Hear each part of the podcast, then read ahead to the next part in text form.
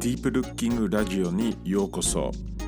アートの深い観察がどうやって人間の意識を拡張してきたかをちょっと紹介するポッドキャストです。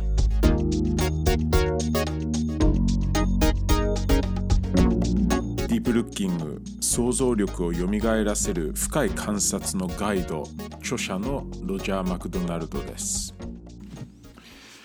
一つの絵画作品を深く丁寧に半年見たら、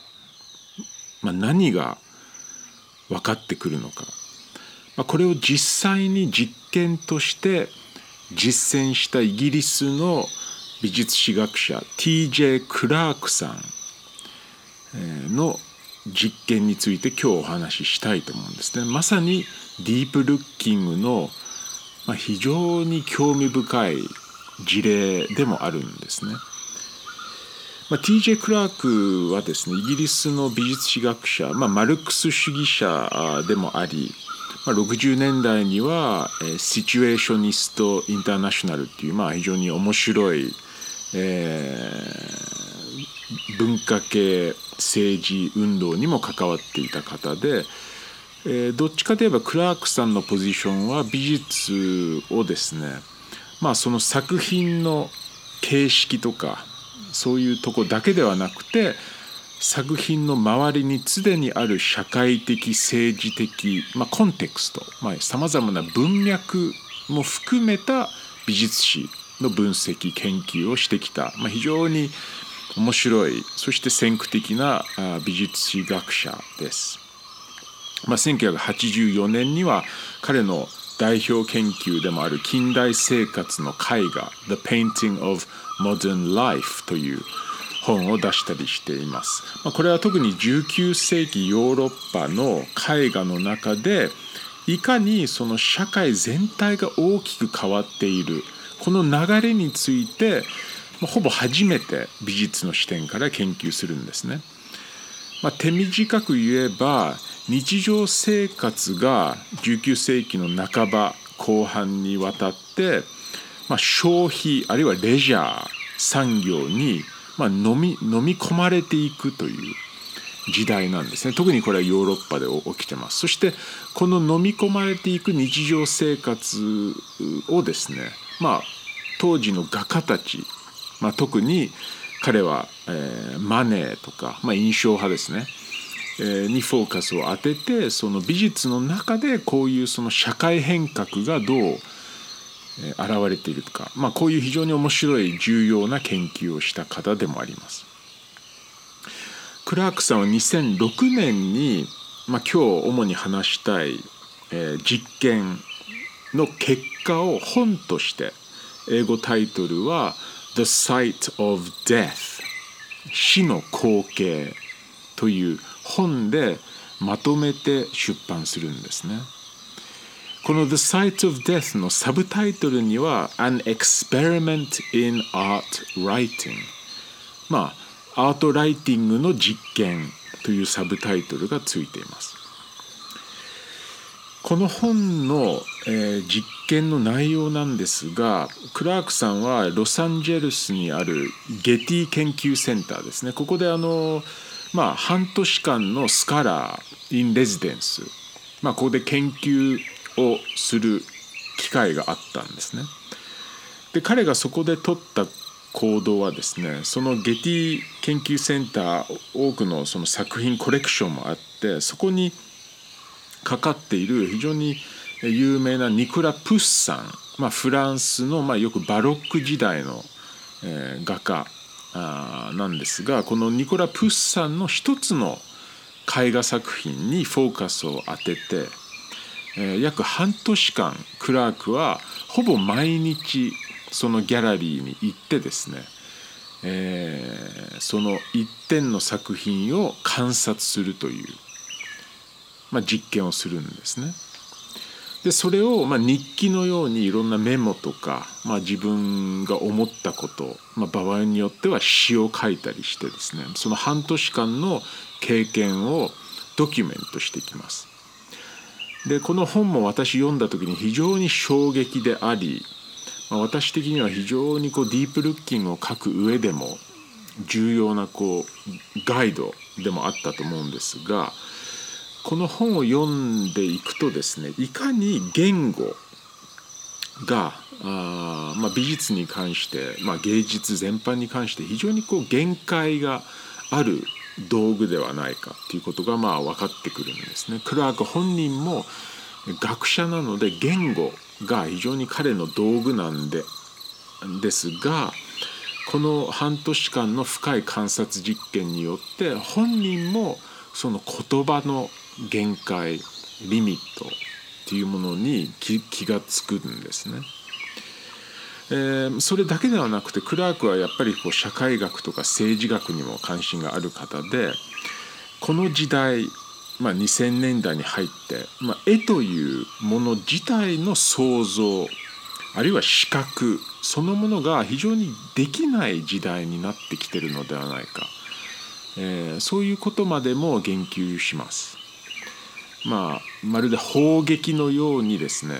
我々の日常の中で SNS インターネットテレビ雑誌その他、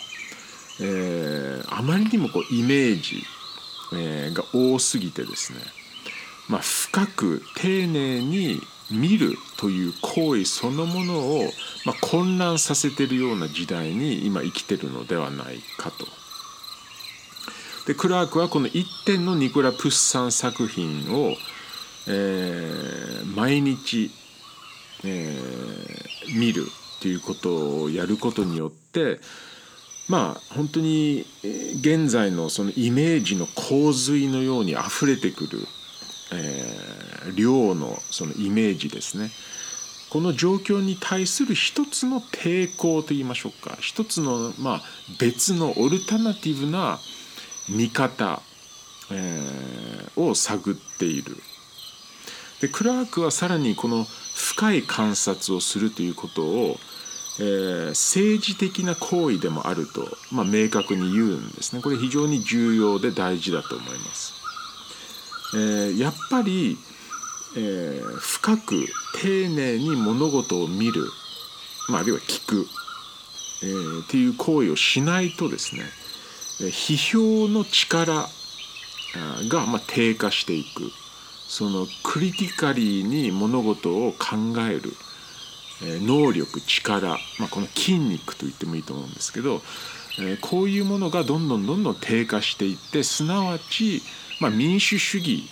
え、というシステムの非常にこう重要な柱の要素の一つですね。その物事を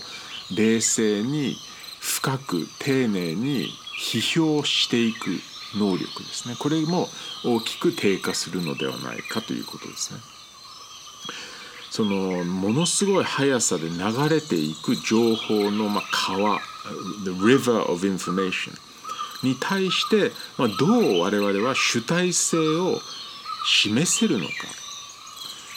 もっと言えばどう主体性を、まあ、取り戻せるのか。っていうことまでクラークさんはこの本で述べていくんですね。あの本自体は非常にその日記的に書かれていて日によっては、まあ、調子がいい日は非常にこう数時間かけてそのギャラリーの中に座ったり立ったり絵に近く行ったり引いたりも当然他のお客さんも普通の、え、空いてる美術館なので他他の、え、お客さんも見ながら、え、こういうそのメモを書いていくんですね。あの日によって非常に美術史学者的な、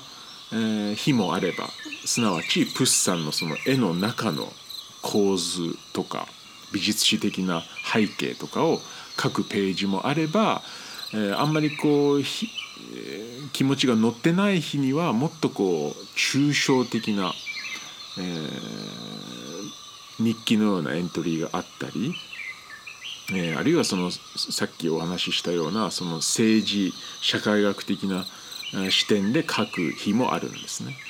そして最終的にその詩まで書いていくんですねクラークさんは。やっぱり学者の言語分析批評的な言語だけでは多分彼のこの半年間の実験、えー、の質質感テクスチャー、英語ではアフェクトっていう言葉ありますよね。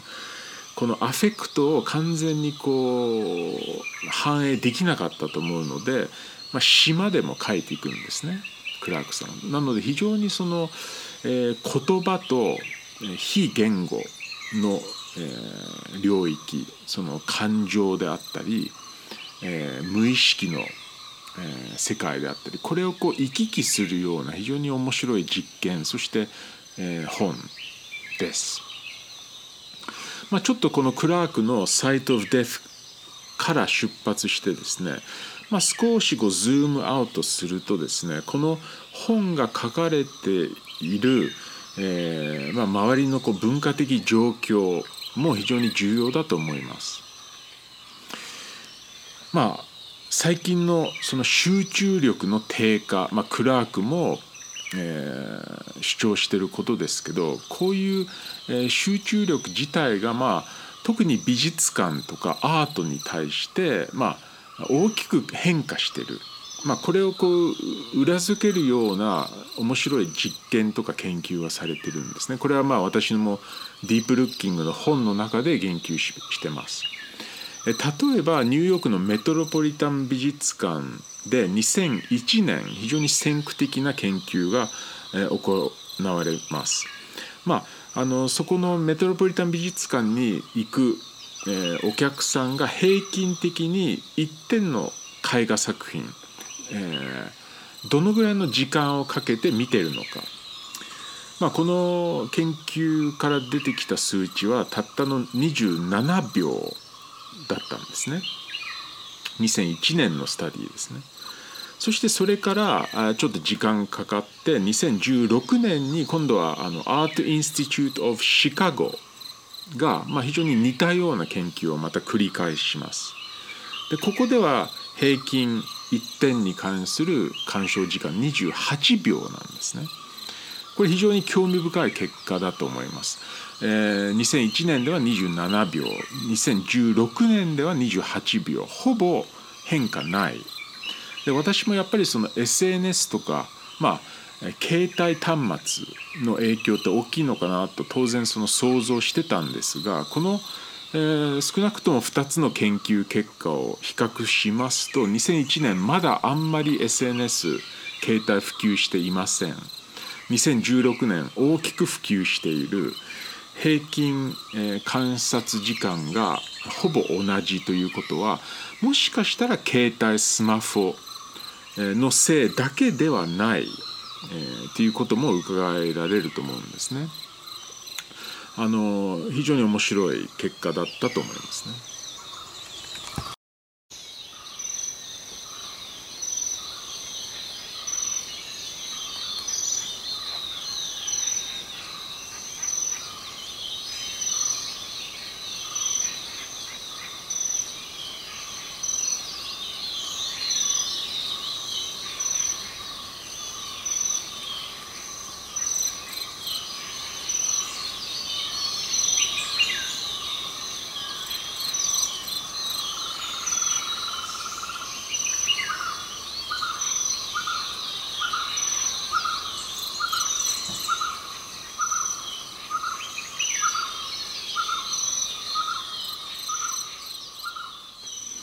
もちろんその鑑賞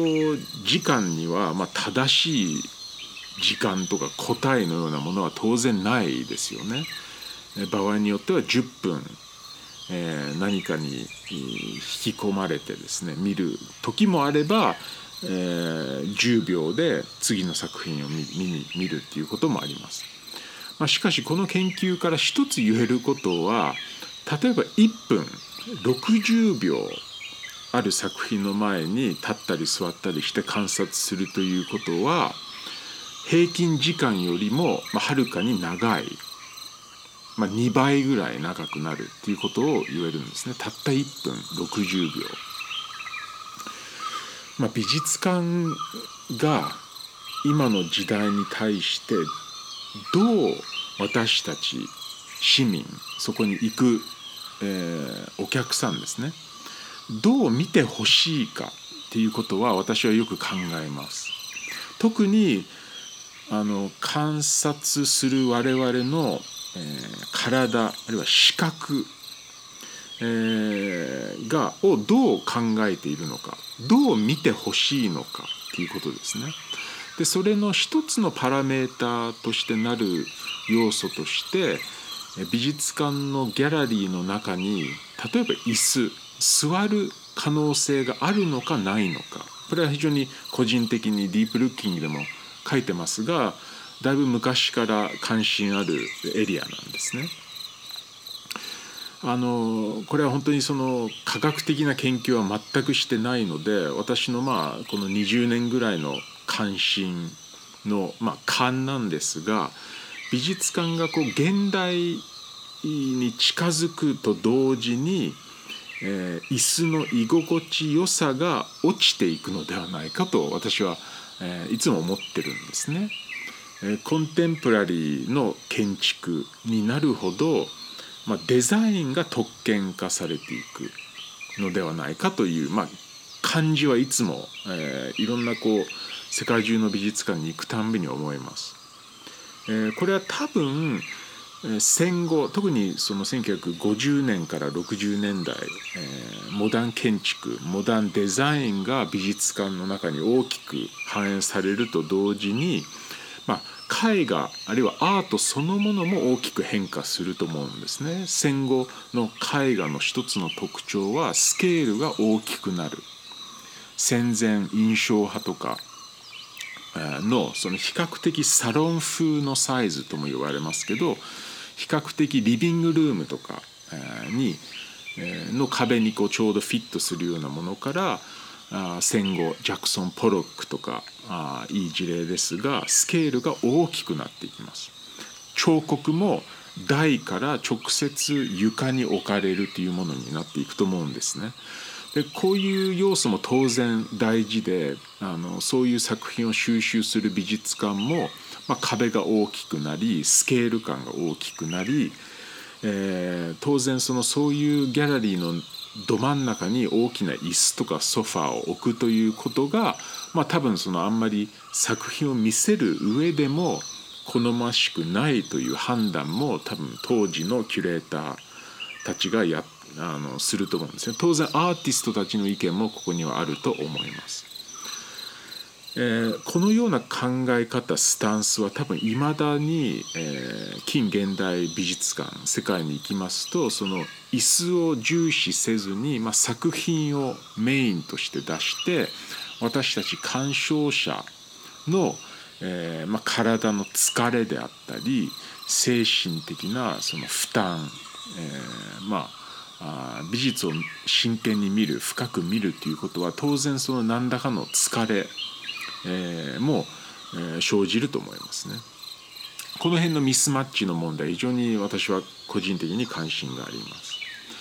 え、なぜだろう、まあ、今言った作品の変化もありますしもう一つは特に1980年代から、まあ、経済的にアメリカイギリス、まあ、日本もそうですね新自由主義ニオリベラリズムっていう、まあ、一つのこう経済的なあフォルムが生まれると同時に美術館も大きくビジネス化していくあるいはレジャー産業の延長線上になっていく、まあ、こういう動きも、ま、多くの研究者は指摘してるんですねグゲンハイムがよく事例として出されます。まあ、この新自由主義化によってやっぱり美術館にはだらだら長い時間いるんではなくて効率的に、まあ、人の流れを作ることによって、まあ、観客動員を上げる、まあ、動線を、えー、明確にする、まあ、こういうその経済的ビジネス的といいましょうか要素も重要なのかなと思ったりしますね。そのすなわちディープルッキングができる環境がパブリックミュージアムからどんどんどんどんまあ薄くなっていったのかなっていうのも、えー、言えるのかなと思います一方ではね。その流れの中で例えばその美術館のギャラリーの中にあるさまざまな家具特にソファーや椅子、まあ、もっと言えばカーペットとかその、えー、本当に床にね寝っ転がれるような美術館ってもう今ほとんどないと思いますが、まあ、こういう可能性がどんどんどんどんその、まあ、狭まっていったと思いますね。そしてそれはまさにえー、いろんな意味で今の現代のパブリックミュージアムの、まあ、態度の表れでもあると思います。えー、鑑賞体、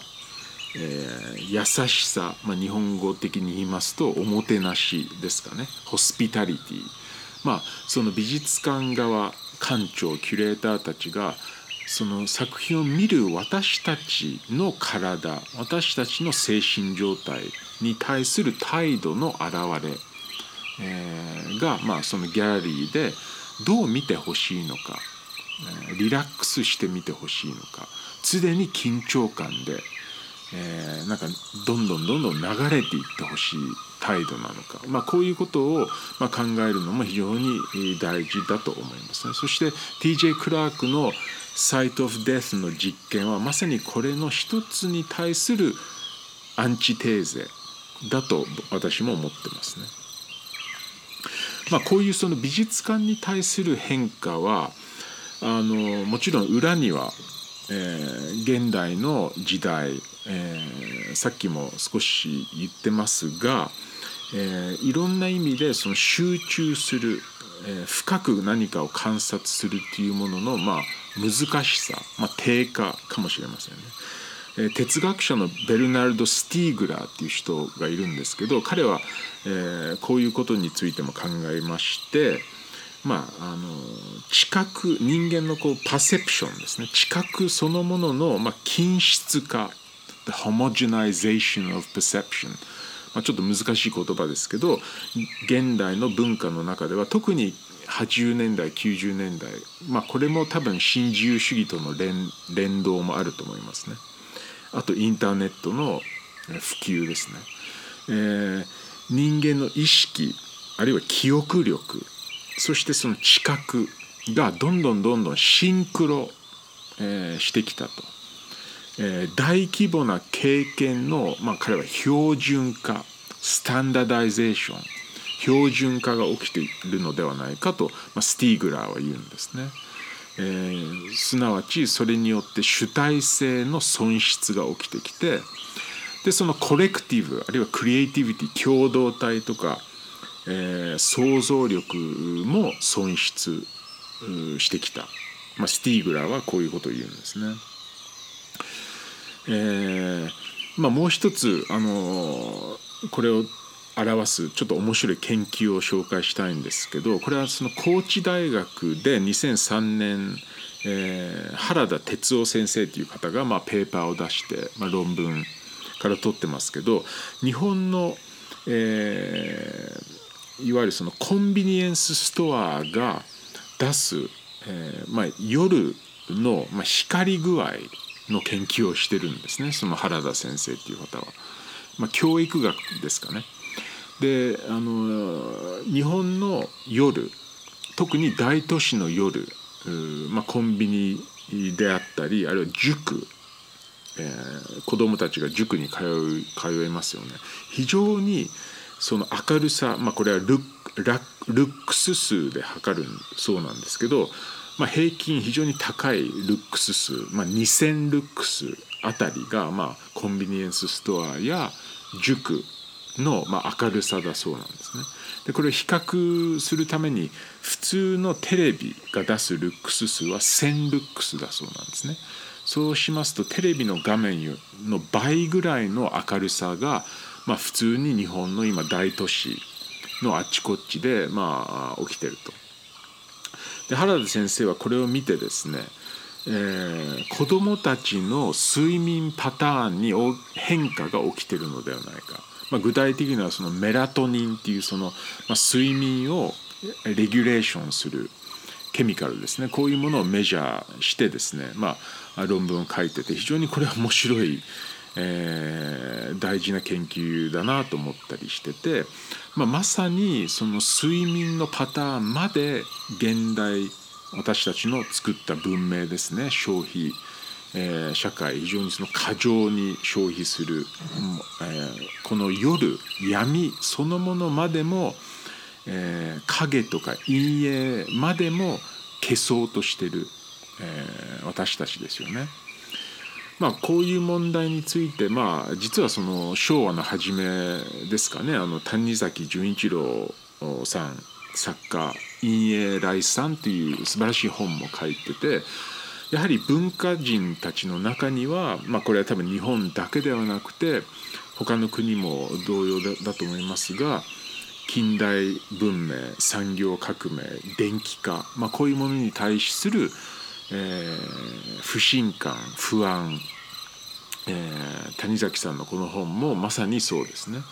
本当にこういうそのまあ便利明るさ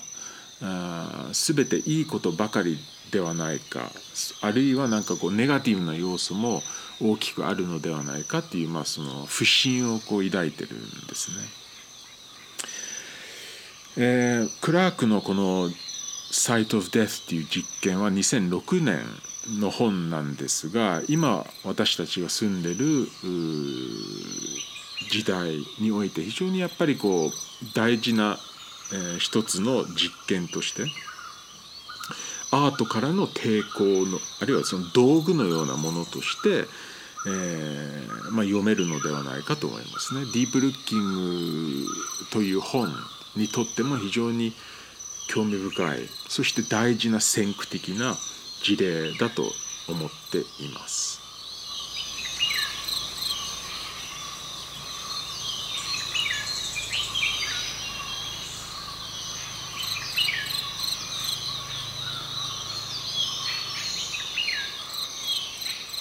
良いディープルッキングをロジャーでした。